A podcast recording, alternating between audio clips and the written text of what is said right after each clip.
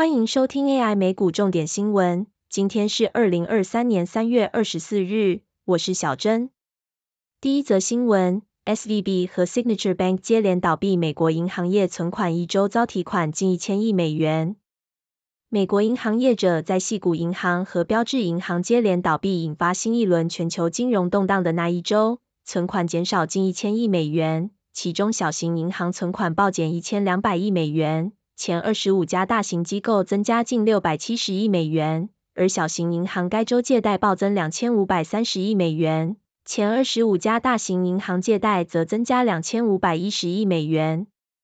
美国财长耶伦、Fed 主席鲍尔和十多名官员参加了金融稳定监督委员会闭门会议，强调金融体系依然健全且有韧性。Fed 也采取强力行动支持银行体系，银行共从两项新贷款机制介入超过一千六百亿美元，资产负债表的准备金也增加四千四百亿美元。第二则新闻，美财政部 F S O C 同意美银行系统仍然稳健且有弹性。美国财政部长耶伦周五紧急召开金融稳定监督委员会会议，与会者一致同意，虽然一些银行面临压力，但整体金融体系仍然健全，试图安抚因近期银行倒闭而感到不安的储户和投资人。美国总统拜登表示，他理解市场和广大公众可能需要一些时间才能安心，但他预计未来不会出现任何重大危机，并保证美国人存款是安全的。美国财政部和其他机构已采取行动，二十五万美元的存款保险上限提供全面保障。第三则新闻，I B M 投资打头阵，美加计划发展双边半导体廊道。美国和加拿大周五表示，将致力于发展双边半导体生产廊道，以减少加拿大对他国关键矿物和半导体的依赖。